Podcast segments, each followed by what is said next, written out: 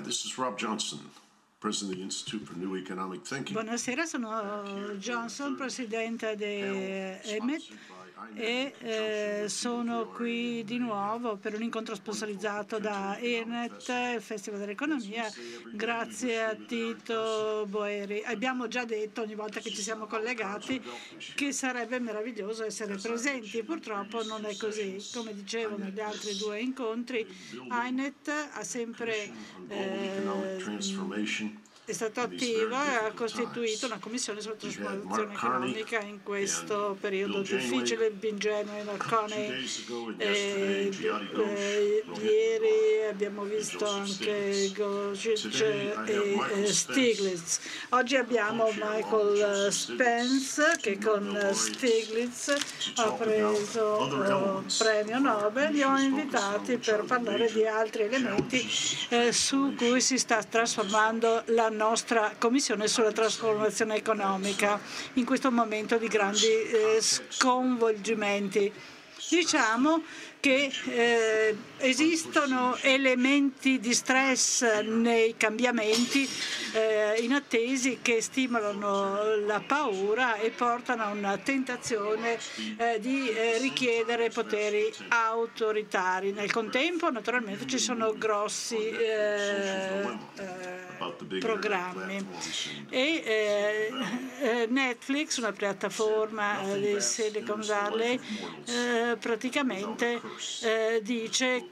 che eh, naturalmente ci sono momenti in cui eh, ci sono oh, delle maledizioni apparentemente, ma grazie a queste eh, maledizioni, se ben gestite, è possibile eh, ovviamente eh, mandare via le nubi del futuro. Diana Ross aveva scritto una canzone Do You Know? che è The Theme from Mahogany.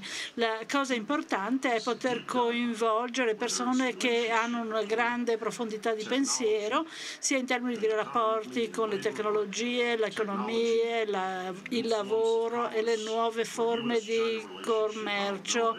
E, e naturalmente bisogna considerare il rapporto commerciale tra Cina e USA e Spence è un esperto. Io uh, uh, quest'anno uh, devo dire che con Spence e Carney, eh, due ex eh, giocatori di hockey, eh, eh uno è Goley a Harvard e Goley eh, all'Università di Princeton, che sono stati in Italia. Io sono nato a Detroit, mi piace l'hockey, adesso non so eh, qual è il rapporto tra il fatto che questi due giocatori sono andati a giocare in Italia e chissà cosa hanno riportato indietro. A te la parola Mike, grazie. Allora, eh, lasciami dire che abbiamo parlato molto in preparazione di questo eh, incontro eh, delle trasformazioni del passato e come questo eh, cambiamento alla luce dei cambiamenti finanziari del passato, cambiamenti eh, dell'ambiente, le migrazioni, la eh, globalizzazione, il fatto che gli Stati nazione possano gestire tutto questo, ma diciamo che nell'ambito della tecnologia quer tu hai lavorato con la Luhan Academy, eh, con la eh, quale ho collaborato, è stato pubblicato un rapporto che eh, naturalmente eh, ovviamente ci porta anche al campo medico, il gene editing, la questione dei big data, eh, le questioni eh, che naturalmente modificano la potenza e il potere dei fattori di produzione in maniera relativa e poi il sequenziamento del DNA, tutte queste cose apparentemente scollegate, eh, come eh, possono essere inquadrate eh, nel passato, soprattutto per derivare delle lezioni per il futuro, per capire cosa c'è all'orizzonte. E sono emozionanti ma anche eh, spaventose se vogliamo. Eh, grazie, diciamo che viviamo in un periodo in cui accadono tantissime cose e eh, tutti noi hanno capito capito l'importanza del mondo uh, virtuale. Sappiamo che è difficile fare delle previsioni soprattutto di lungo periodo perché a volte si trasformano in qualcosa di realistico, fuori dalla nostra portata. Ci sono eh, delle sfide eh, significative e anche dei rischi occulti. Un'altra cosa importante è che mi ha colpito moltissimo eh, di recente osservando eh, la eh, potenza degli strumenti che sono messi a disposizione da scienza e tecnologia. Dieci anni fa, diciamo, l'energia solare era una bella idea, ma fondamentalmente di scarso utilizzo per quanto riguarda il cambiamento climatico. Adesso è risultata più competitiva, addirittura migliore rispetto rispetto ai combustibili fossili, per non parlare del nucleare. Diciamo, è la, la potenza anche eh, di queste energie e questa è, eh, è, importante, ma ce ne sono alcune che sono di utilizzo limitato, come la potenza idroelettrica. Eh, dieci anni fa si è eh, scoperta la sequenza del DNA, fa, anni eh, fa il primo sequenziamento del genoma che è costato oh, milioni di dollari. Adesso ha un costo costo molto più contenuto, importantissimo ai fini delle scienze biomediche. Lo stesso avviene nel campo digitale. Io credo che, e sto cercando di spiegarvelo, eh, guardando al futuro ci si accorge che eh, stavano già arrivando molto tempo prima, per esempio le scienze biomediche, a guisa d'esempio, anche eh, se sono spesso rapportate al digitale come confronto in termini di potenza. In particolare il gene editing è un perfetto esempio. Due donne hanno ricevuto premio Nobel per la chimica eh, nel 2020 per aver fatto il lavoro di base che eh, ci ha consentito gene editing. Eh, questo è il classico esempio di una tecnologia che ha enormi eh, potenziali in un campo che è molto importante ora, che è la salute umana. Naturalmente ci sono rischi di abuso di queste tecnologie. Quindi abbiamo strumenti potentissimi problemi che potranno veramente modificare per molti anni le nostre opportunità. Ho, ho scritto un lavoro con Genus Manica dicendo che perlomeno nell'ambito digitale gli eh, strumenti sono disponibili, eh, potenti e possono essere utilizzati anche grazie alla pandemia che ha accelerato tutto, quindi potremmo avere un altro scoppio un boom di eh, produttività che consente la crescita e viceversa. Questo è il lato positivo di questo grande cambiamento. Ovviamente ci sono molti altri aspetti che andremo a studiare. Il punto principale è che eh, ora abbiamo degli strumenti molto potenti che cambiano economia, società, interazioni tra persone, governance e quant'altro e questo offre grandi opportunità ma anche grandi sfide, quindi è un'arma a doppio taglio. who are studying Africa. Ecco, chi ha studiato eh, l'Africa sa che da un eh, lato c'è la possibilità di integrare e creare un mercato creando opportunità che non c'erano, per esempio con le piattaforme digitali.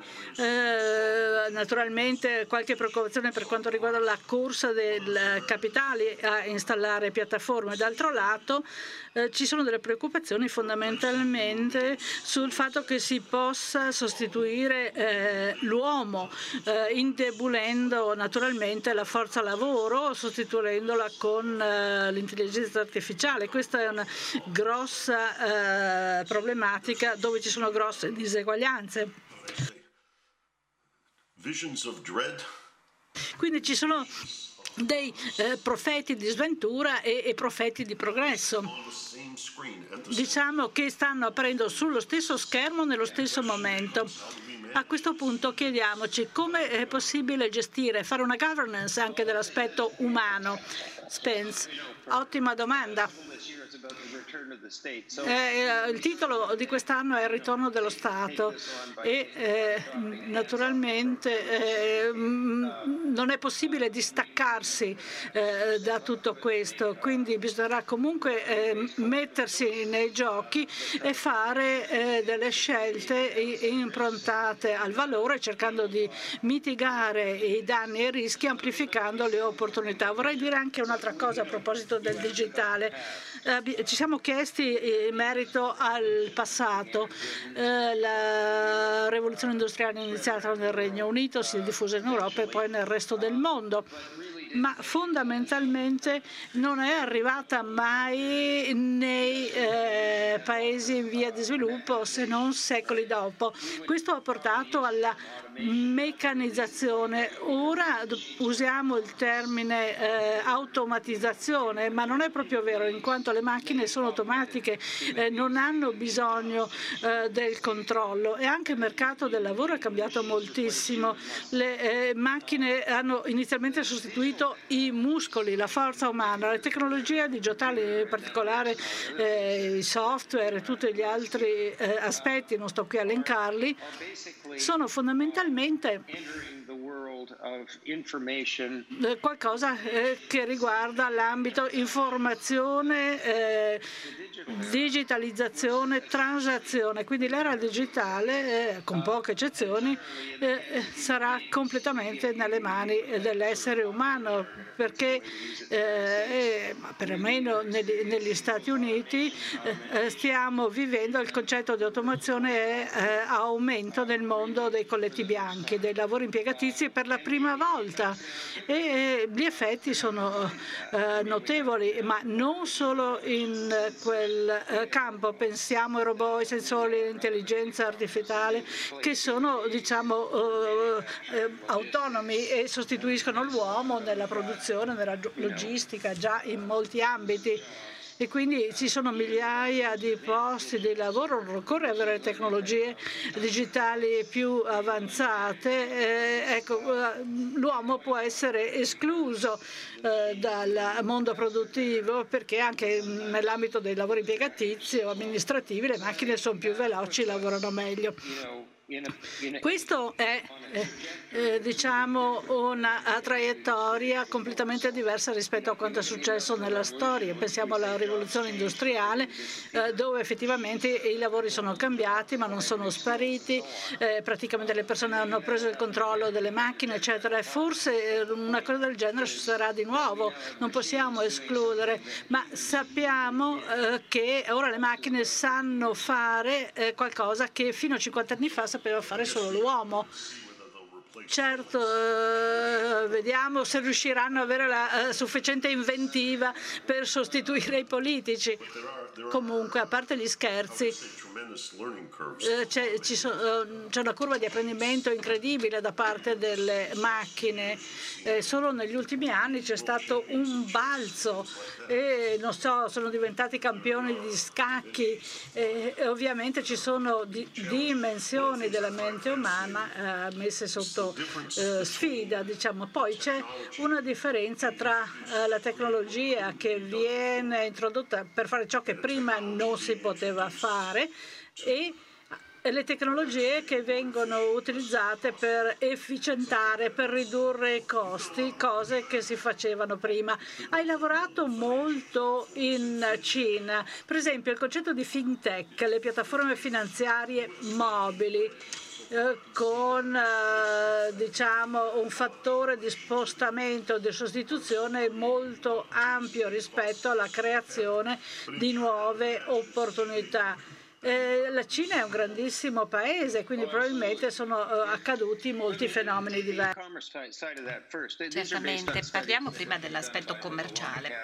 Sì, eh, sono stati fatti studi dalla Rodam Academy, che è, che è sponsorizzata da Jack Morton, e che ha accesso anche a dati di Alibaba e dati Alipay che rappresentano una mole di dati enorme, dato la grande evoluzione che c'è stata in Cina da, su questo aspetto dell'economia digitale. Bene, lo studio dimostra che nell'e-commerce si vedono entrambi i pattern cioè si vede l'e-commerce che sostituisce il dettaglio laddove era già ben sviluppato o anche dove non era ben sviluppato e in luoghi come Shanghai, quando il retail era molto ben sviluppato prima che arrivasse l'e-commerce, anche qui c'è stato uno spiazzamento. E poi eh, in questo studio si, analizz si, analizzano anche le aree eh, agricole, quelle più remote, dove ci sono questi agricoltori che eh, possono accedere a servizi ed opportunità che in passato non c'erano. Quindi qui non va a rimpiazzare proprio niente l'e-commerce, è una cosa nuova. Però diciamo che eh, i risultati sono praticamente simili, nel senso che eh, anche il retail riesce a coordinarsi laddove c'era, diventa eh, e-commerce e i dati sono veramente impressionanti, cioè ci sono imprenditori eh, dei quali abbiamo circa 5 milioni di donne imprenditrici.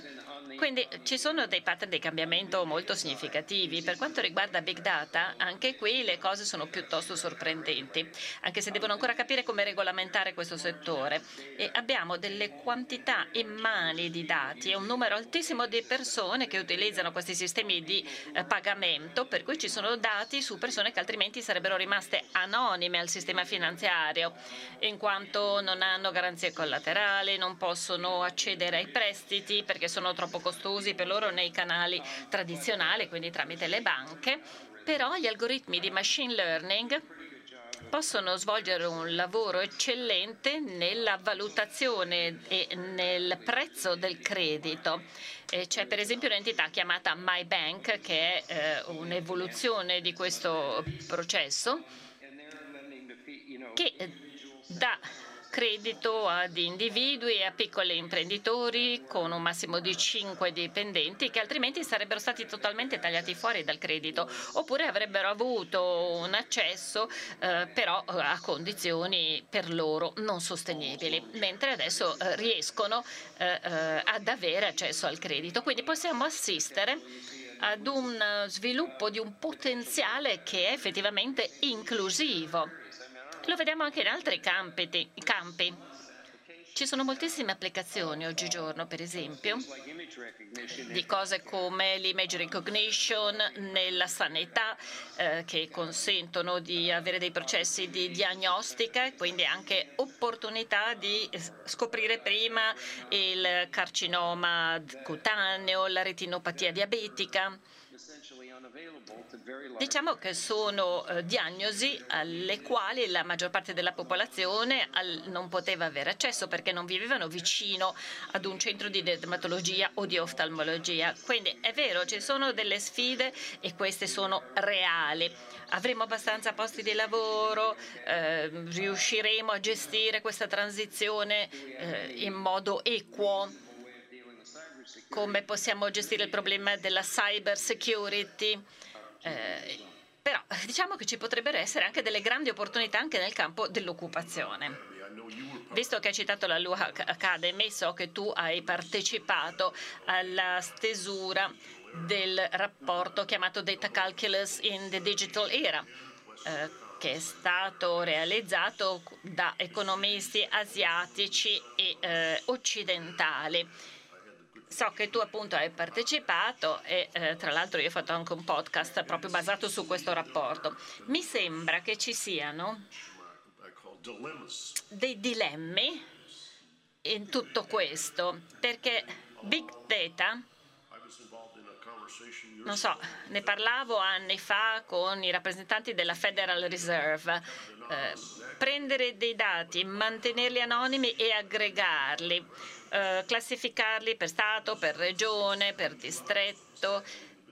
Diciamo che eh, si può sapere dopo 72 ore che cosa sta accadendo nel ciclo economico anziché dover aspettare un mese o due mesi per riuscire a capirlo. Quindi diciamo che c'è una vera e propria accelerazione, quindi riusciamo a seguire le traiettorie e le evoluzioni molto più da vicino. Certo, questo è assolutamente vero.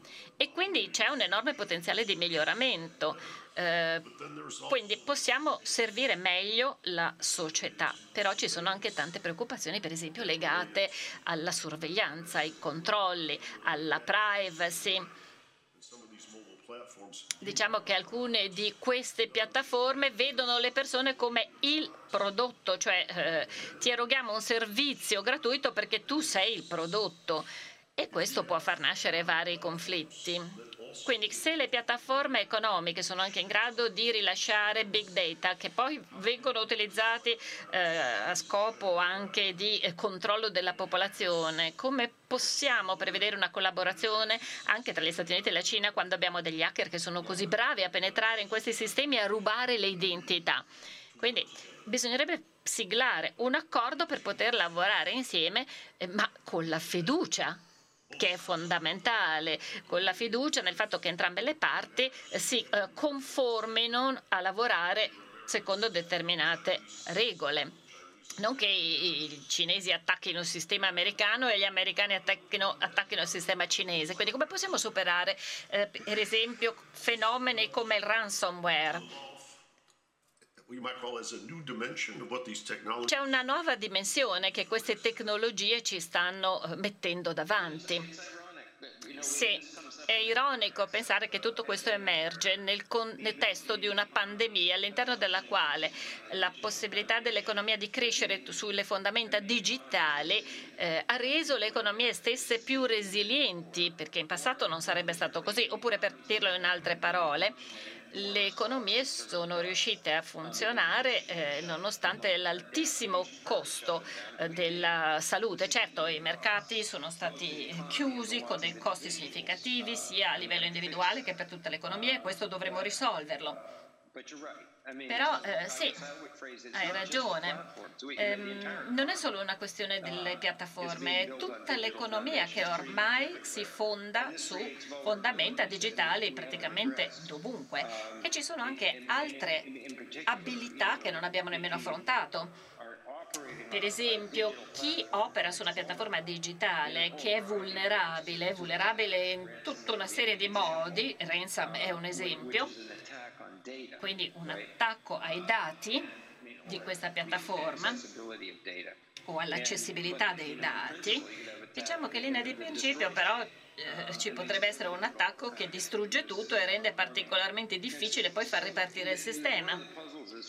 Quindi uno dei quesiti ancora irrisolti eh, è questo. Quindi L'influenza del digitale sull'economia diventa sempre maggiore e noi che cosa possiamo fare? Beh, eh, parlando appunto del Festival dell'Economia di Trento, possiamo dire che abbiamo comunque delle attività troppo deboli per quanto riguarda le normative sulla sicurezza digitale. E questo non è solo un problema internazionale, perché è possibile attaccare anche piattaforme e siti nel proprio paese. E quindi gli Stati devono giocare il loro ruolo. Il governo finora non è stato sufficientemente forte da poter creare quella sicurezza di cui abbiamo bisogno.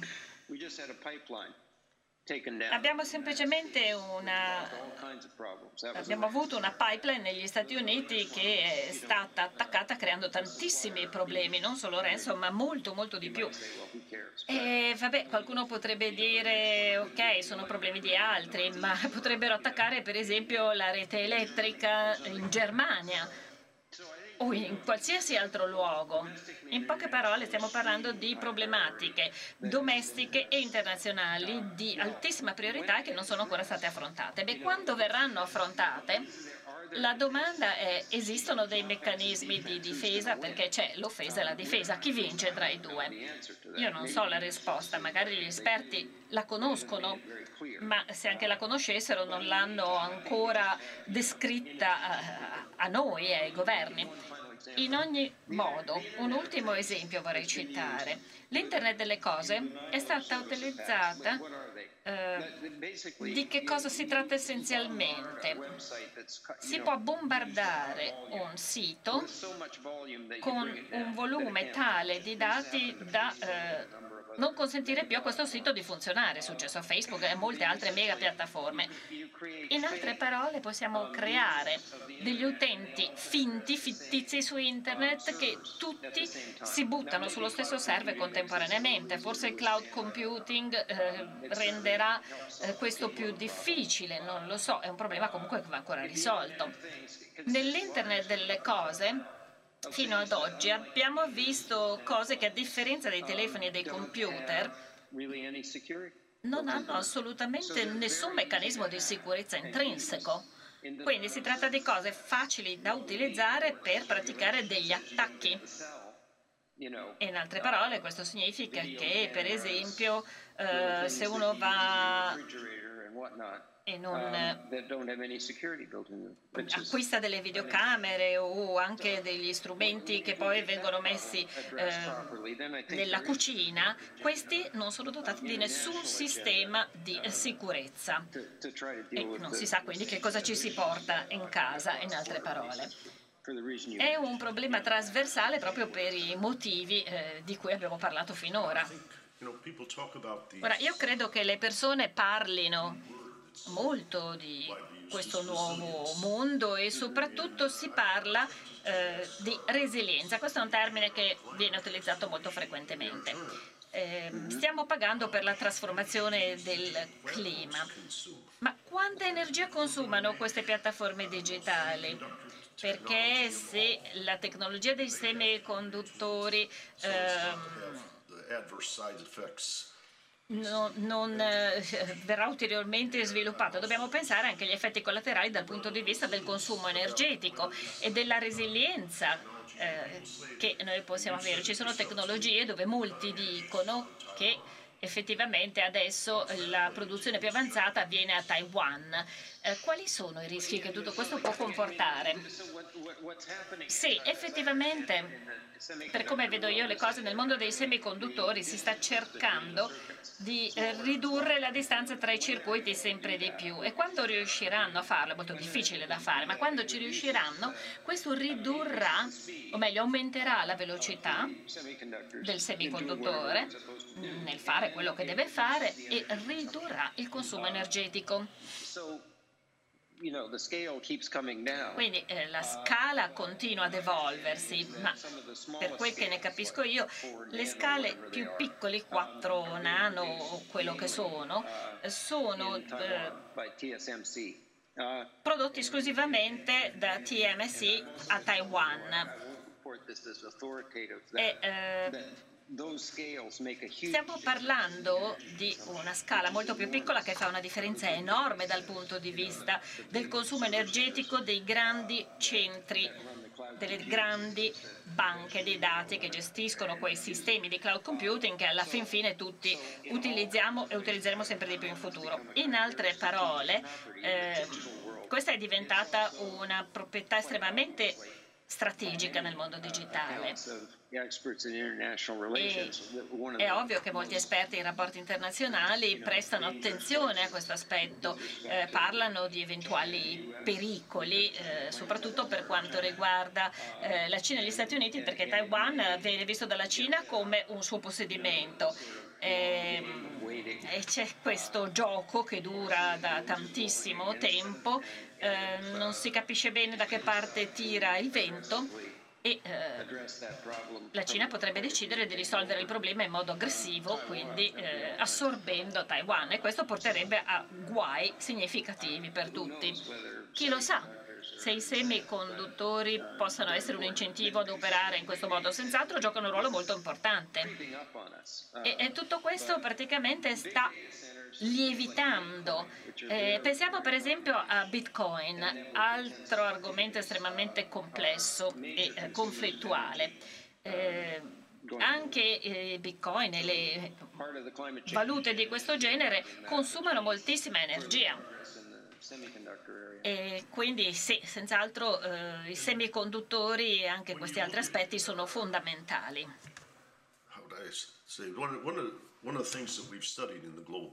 Una cosa che ha studiato la nostra commissione sono gli scenari futuri per esempio quelli presentati dall'Ufficio internazionale per la uh, migrazione. Si dice che fra una uh, cinquantina uh, d'anni in Africa ci saranno più di 5 miliardi di persone. Tu conosci molto bene, so che tu lavori alla Commissione Sviluppo alla Banca Mondiale, però nei paesi sottosviluppati, nel sud del mondo, nelle regioni equatoriali, eh, l'uso del carbonio e l'aumento della temperatura può distruggere alcune forme di agricoltura creando un shock, contribuendo al disagio sociale. Nel contempo non abbiamo più gli stessi modelli di sviluppo mondiale, il machine learning, le filiere globali, come dire, Naturalmente non abbiamo più un manuale per la crescita con questo boom di, eh, demografico e, e, con la scomparsa dell'agricoltura di eh, sussistenza. Mi pare però che tu abbia eh, dato una nota positiva su quello che il mondo digitale e la tecnologia possono fare per l'Africa. Quali possono essere le strategie di sviluppo? Probabilmente servirà a utilizzare le tecnologie solari, dell'idrogeno, eccetera.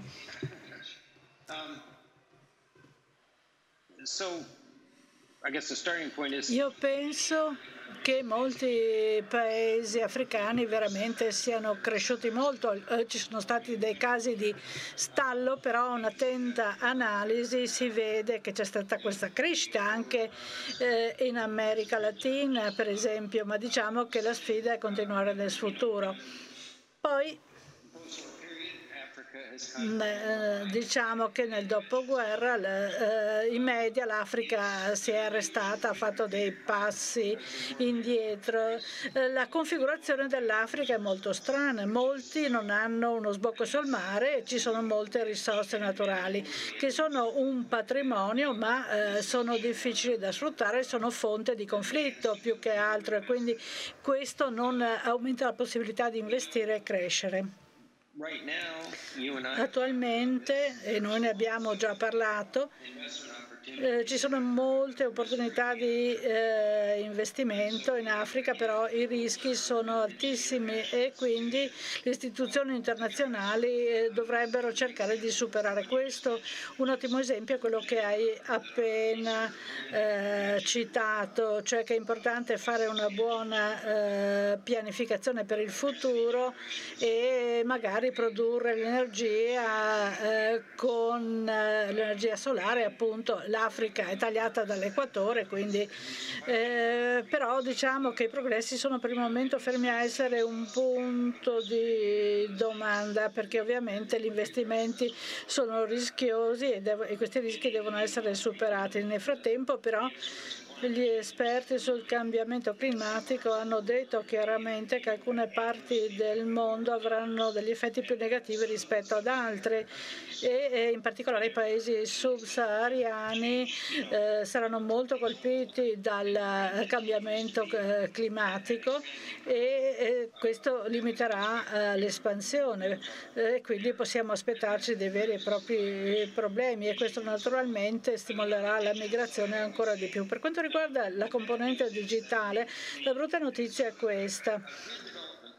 Eh, ovviamente un buon modello di sviluppo può eh, diciamo, eh, fare leva sulla tecnologia, stimolare la domanda e far sì che i paesi si specializzino eh, nella parte commerciale, magari eh, eh, attirando dei settori manufatturieri più urbani che sostengono la crescita e questo diciamo, darà una partenza a balzo della crescita. Un'altra cosa importante, se vogliamo che tutto funzioni, ovviamente essi devono essere eh, dei potenti creatori di posti di lavoro. Diciamo che il modello asiatico che è partito col tessile per finire all'elettronico, eh, diciamo che eh, si è sviluppato perché il basso costo del lavoro ha avuto un vantaggio comparativo per cui è competitivo, per cui eh, ovviamente abbiamo avuto un'eccedenza eh, di lavoro. Questo modello che è stato utilizzato in conseguenza a partire dal Giappone eh, e si è diffuso in buona parte del mondo, in Asia in particolare. La parte negativa della rivoluzione digitale è che la robotica, eh, ovviamente con l'intelligenza artificiale, i sensori, il riconoscimento di immagini, eccetera, e per dirla brutalmente, il robot vede un modo in cui prima non, è, non era possibile vedere e quindi possono sostituire eh, l'uomo nel fare attività di assemblaggio elettronico che sono eh, impastate in passato ad alto utilizzo di manodopera. Anche eh, il tessile, l'abbigliamento è una grossa sfida nell'ambito dell'abbigliamento. Io, io penso che molti siano veramente convinti che è una sfida che non è risolvibile. Diciamo un modello di sviluppo che ha un formato specifico um, ad alto utilizzo di eh, manodopera, manufatturiero, assemblaggio, eccetera. Tutto questo perderà potenza fino a un punto eh, eh in cui tutti i prodotti verranno magari dall'Asia, dall'India, dal Bangladesh, da questi paesi africani più poveri. Ma la domanda è, ci sono alternative con queste caratteristiche, eh, facendo leva sulle tecnologie eh, mondiali? Ma io credo che la risposta più onesta sia non lo sappiamo, non c'è nulla di certo. Per quanto riguarda l'aspetto positivo, si può dire dire che nell'economia si possono comprendere più persone, creare molte attività imprenditoriali in un paese utilizzando le piattaforme digitali. Eh, questo per il, il costo di ingresso è molto basso, si possono superare delle sfide eh, collegate alla distanza a condizione che si abbiano infrastrutture digitali. Quindi molte persone potranno uh, collegarsi grazie all'internet mobile che ha uh, 50 anni. Uh, io veramente a volte mi dimentico mm, che internet sia diffuso tutto sommato in maniera molto veloce, ma ha bisogno di strutture, ha bisogno di velocità e di connettività eh, ma eh, diciamo eh, può essere utile per il commercio online, per l'istruzione, eccetera. Eh, però ci sono dei potenziali da sviluppare anche lì. Molte persone si preoccupano della globalizzazione e molti temono che farà più morti che altro. E eh, quindi eh, si sono tentati modelli economici per capire come si svilupperanno le cose. E soprattutto su quali saranno gli squilibri. In un mondo in cui eh, i fondi possono essere trasferiti in nanosecondi eh, in cui anche i cittadini resistono perché non ci sono solo eh, i fattori eh, di produzione, eh, ma per esempio non so, la grossa migrazione può eh, spaventare e le piattaforme hanno cambiato molte cose. L'integrazione che il digitale ci consente è da un lato molto uh, positivo. Per esempio, un designer di moda in India può raggiungere tutti i mercati del mondo, però c'è anche la percezione che ci sfuggano di mano le cose. Nel eh, passato eh, si facevano degli investimenti diretti dove non c'erano, so, leggi sulla manodopera sul lavoro. Adesso le, le tecnologie in certi casi sono più forti delle persone in questo sistema globale. E noi siamo qui a parlare del ritorno dello Stato. Secondo te eh, come eh, ritornerà lo Stato? Perché ci sono tanti eh, livelli, c'è la governance globale e eh, qual è la sensibilità ai problemi che possono esserci in altri luoghi, c'è anche la governance locale. Noi eh, possiamo capire dove sono le cose sbagliate, ma non possiamo fermarle se sono azionate delle forze globali. Secondo te eh, come lo vedi questo ritorno dello Stato in un contesto di tecnologie del mondo attuale? Io credo che il ritorno dello Stato eh, significhi molte cose. Innanzitutto si capisce eh, molto di più che lo Stato è molto importante. Lo abbiamo eh, visto nell'affrontare sfide che sono importanti e stanno nel cuore della gente, quindi la, le, la tutela sociale, eh, l'ovviare agli insuccessi di mercato, lì può funzionare. Io prevedo che ci saranno dei cambiamenti di molti aspetti della globalizzazione, anche quelli che riguardano i flussi di dati e le tecnologie, eh, in particolare per le persone su cui le persone si basano, cioè gli stati-nazione, la gente pensa agli stati-nazione, non al, al globo. Nessuno ha detto saremo tutti contenti se avremo un unico governo globale. Quando si parla di global governance principalmente si pensa a istituzioni che favoriscono la cooperazione tra gli Stati e nazioni in diverse eh, forme. Per esempio la, la, la scienza politica mi dice eh, che la politica si esplica a livello locale, il che probabilmente è vero. Penso che modificheremo eh, le cose eh, in molti modi, eh, sia in termini di dipendenza per dare maggiore potere agli Stati in azione che devono essere più in grado di rispondere alle aspettative dei cittadini. Questo significa frammentazione di Internet, o magari fare dei passi indietro nell'ambito digitale, modificare gli accordi commerciali. Per la finanza è un po' più complicato, ma quando eh, io eh, osservo le economie che si sono sviluppate bene negli ultimi 25-30 anni, eh, naturalmente non solo io, ma tutto un gruppo di colleghi nella nostra eh, Commissione sulla crescita e lo sviluppo. Eh, ci sono dei eh, eh, conti di capitale completamente aperti, sì aperto, sono cadute tutte le barriere, no? Eh, siamo in un periodo di sottigliezze, diciamo, che ci spingono in una certa direzione limitando eh, in un certo verso le forme estreme di interdipendenza. Ma detto questo, per esempio col cambiamento climatico, la sfida sanitaria globale, non possiamo portare le cose all'estremo, non possiamo semplicemente chiudere le porte e dire non ci piace questo mondo. Eh, perché la gente teme di aver perso il controllo sulla propria vita, eh, anche perché dobbiamo collaborare in certi ambiti, ma in che direzione ci muoveremo? Probabilmente eh, ridurremmo la volatilità nei posti di lavoro, eh, limitando l'interdipendenza e poi concentrandoci sugli ambiti che sono veramente cruciali.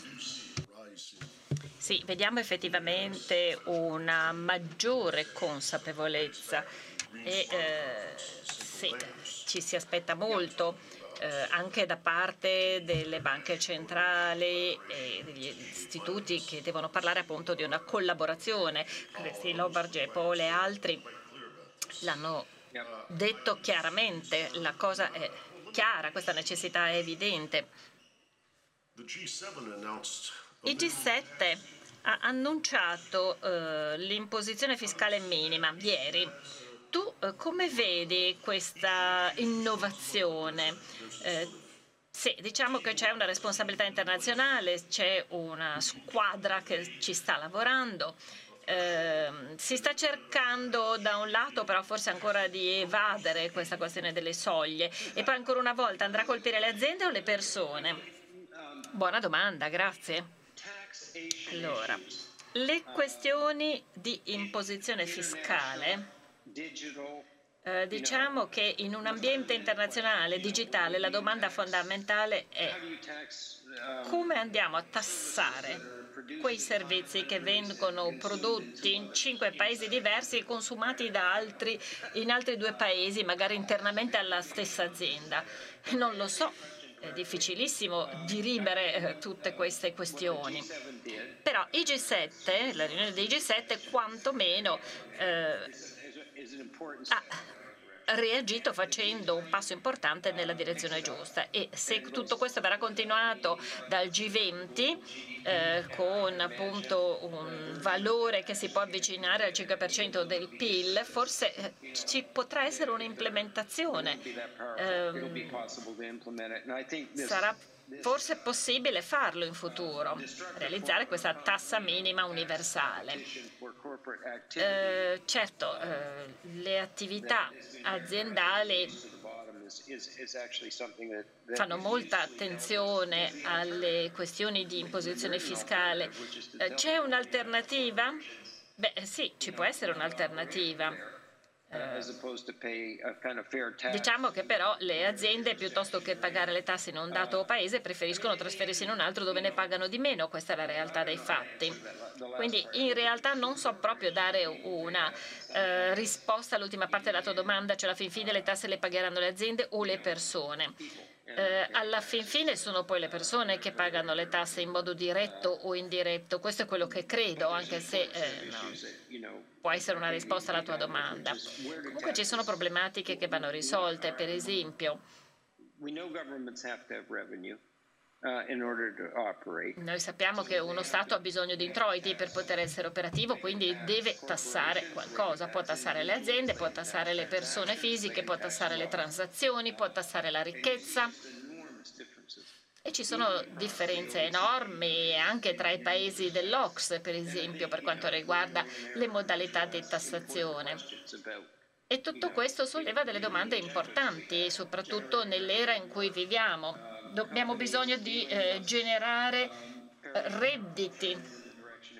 Eh, e allora qual è la forma migliore di imposizione fiscale che possa però consentire un dinamismo e una vivacità eh, aziendale, dando però al governo la possibilità di ridurre le diseguaglianze? Se tu hai sollevato diversi punti, uno riguarda il luogo dove si fanno pagare le tasse dove il prodotto viene prodotto dove il prodotto viene consegnato, per esempio. E poi c'è una seconda eh, questione. Molto Spesso si dimentica che i paesi devono fare tante cose insieme eh, per quanto riguarda l'utilizzo del loro gettito fiscale, soprattutto se pensiamo al clima.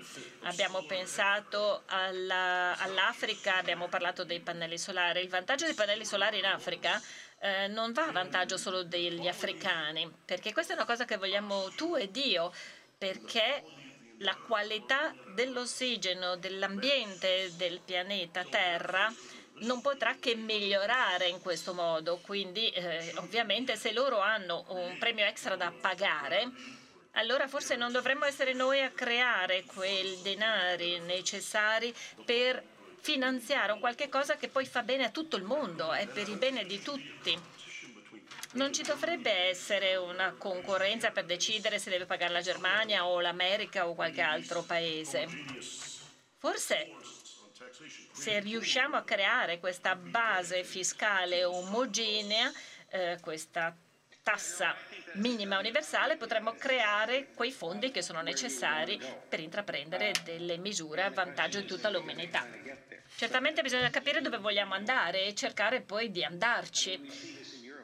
Lo vediamo in Europa in continuazione. Questa centralizzazione fiscale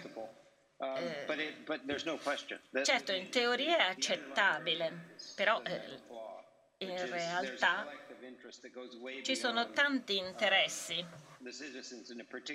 e ci sono interessi che comunque vanno oltre quelli dei cittadini di una regione specifica. Eh, quindi dobbiamo veramente cercare di risolvere questa questione dei prezzi a premio di determinate soluzioni. Sì, sul Financial Times effettivamente nell'edizione del fine settimana ho letto un rapporto su, eh, sul rischio dell'aumento dell'inflazione nei paesi più sviluppati che potrebbe effettivamente eh, aumentare i problemi, cioè potrebbe essere un carico aggiuntivo eh, sulle spalle delle economie emergenti alcune delle quali comunque hanno già oggi come oggi bisogno di una ristrutturazione del debito. Sì, questo come reazione alla pandemia?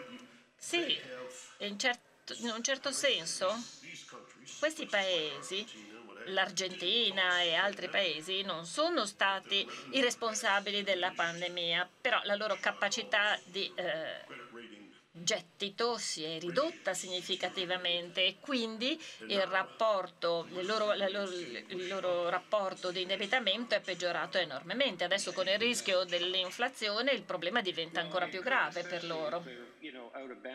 Sì, è vero, c'è uno squilibrio, uno squilibrio sul conto capitale, questo è chiaro e in futuro la situazione potrebbe peggiorare eh, drasticamente in tempi molto brevi. Tuttavia, la tendenza generale è che eh, la gente non prenderà più per scontata una iperglobalizzazione completa. E, eh, ci si pongono più domande oggi come oggi, quindi come avverrà, quali sono gli obiettivi nazionali, quali sono quelli locali che sono basati su valori, sullo sviluppo delle persone. E se questi obiettivi sono raggiungibili forse il rischio di eh, queste eh, catastrofi finanziarie potrebbe limitarsi.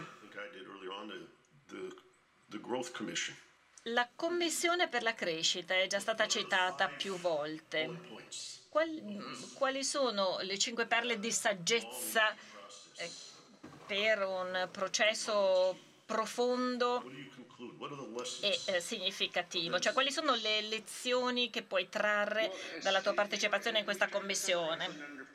Sì, abbiamo cercato di riassumere eh, in cinque punti i, eh, gli elementi fondamentali. Noi ci siamo concentrati sui paesi in via di sviluppo, però questo si applica a tutti i paesi in realtà. Cercherò di spiegare al pubblico meglio quello di cui stiamo parlando.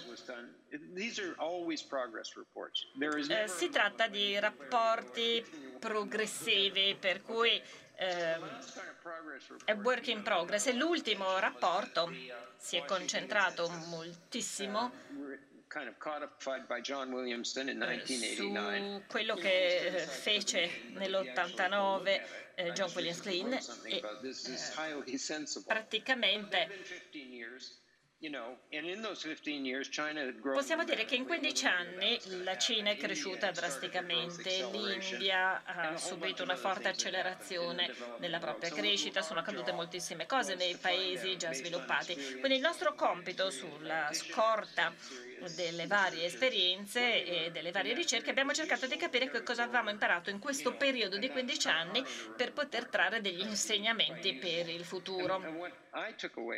E la lezione che imparato, e che è anche quello che abbiamo cercato di riassumere, è che ci sono cinque ambiti importanti, non posso parlare di tutti, però Jones Williams quando ha raggiunto il consensus a Washington, la preoccupazione principale era l'instabilità macroeconomica e diciamo che questo campo ha visto dei miglioramenti notevoli ed è chiaro che è una cosa molto importante, su questo c'è un accordo unanime.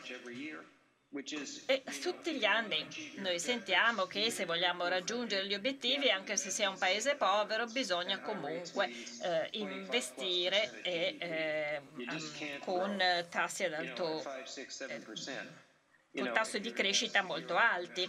Eh, questo è possibile soltanto con grandi investimenti. Adesso non sto a parlarvi dei dettagli. Comunque, se eh, dovessimo essere indipendenti, se non fossimo connessi con l'economia globale, eh, andiamo a vedere quali sono i rischi e le sfide collegate a questo tipo di situazione. È chiaro che non sarebbe possibile raggiungere un progresso molto rapido, quindi bisogna far pace con i vari paesi e eh, gestire l'economia globale, che ci dà comunque un grosso mercato e quella domanda che ci serve per la crescita. E non è possibile gestire un'economia a pianificazione centralizzata, abbiamo bisogno dei mercati.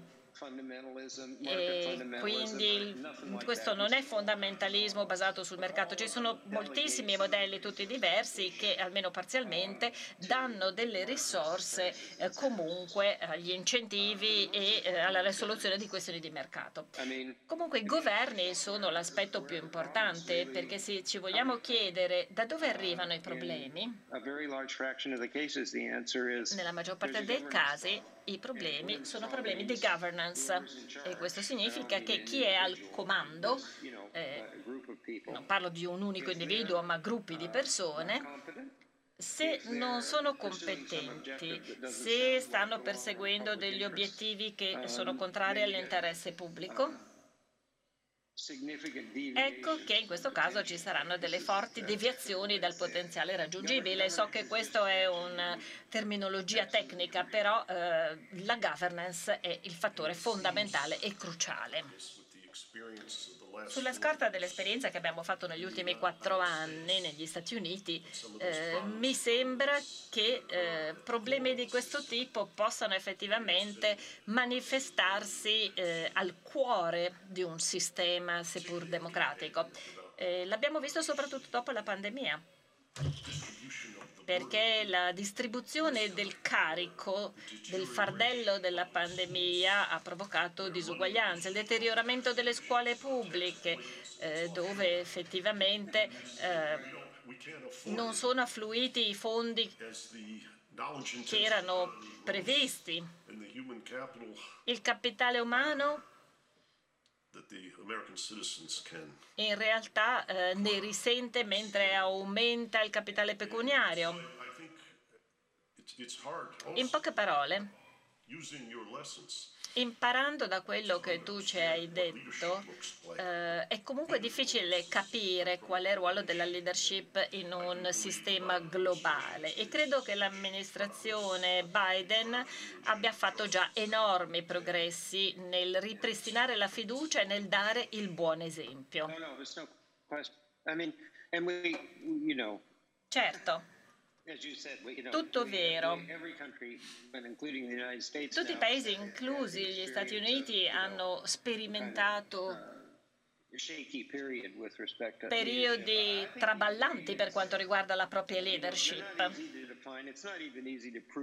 E certo, eh, spesso da un punto di vista legato alle scienze sociali non è sempre facile da dimostrare, ma io credo che l'umiltà, la perseveranza,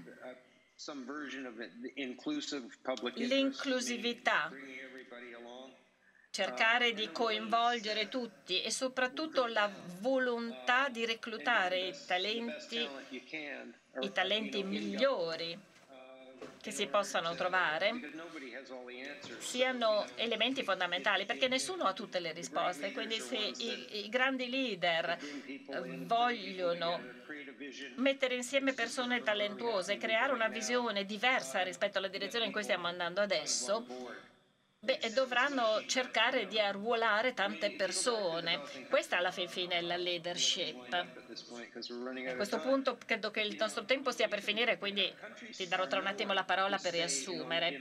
Ora, i paesi possono rimanere per molto tempo in un equilibrio a crescita limitata, non è una situazione di instabilità.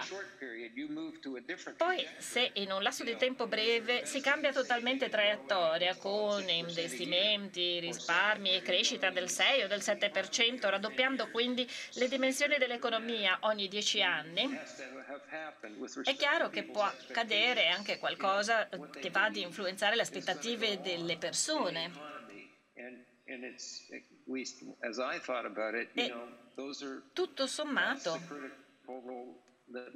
questo è anche un fattore critico e eh, bisogna far capire alle persone che dobbiamo andare in una traiettoria diversa e che però potrebbe essere migliore e che vale la pena sperimentare.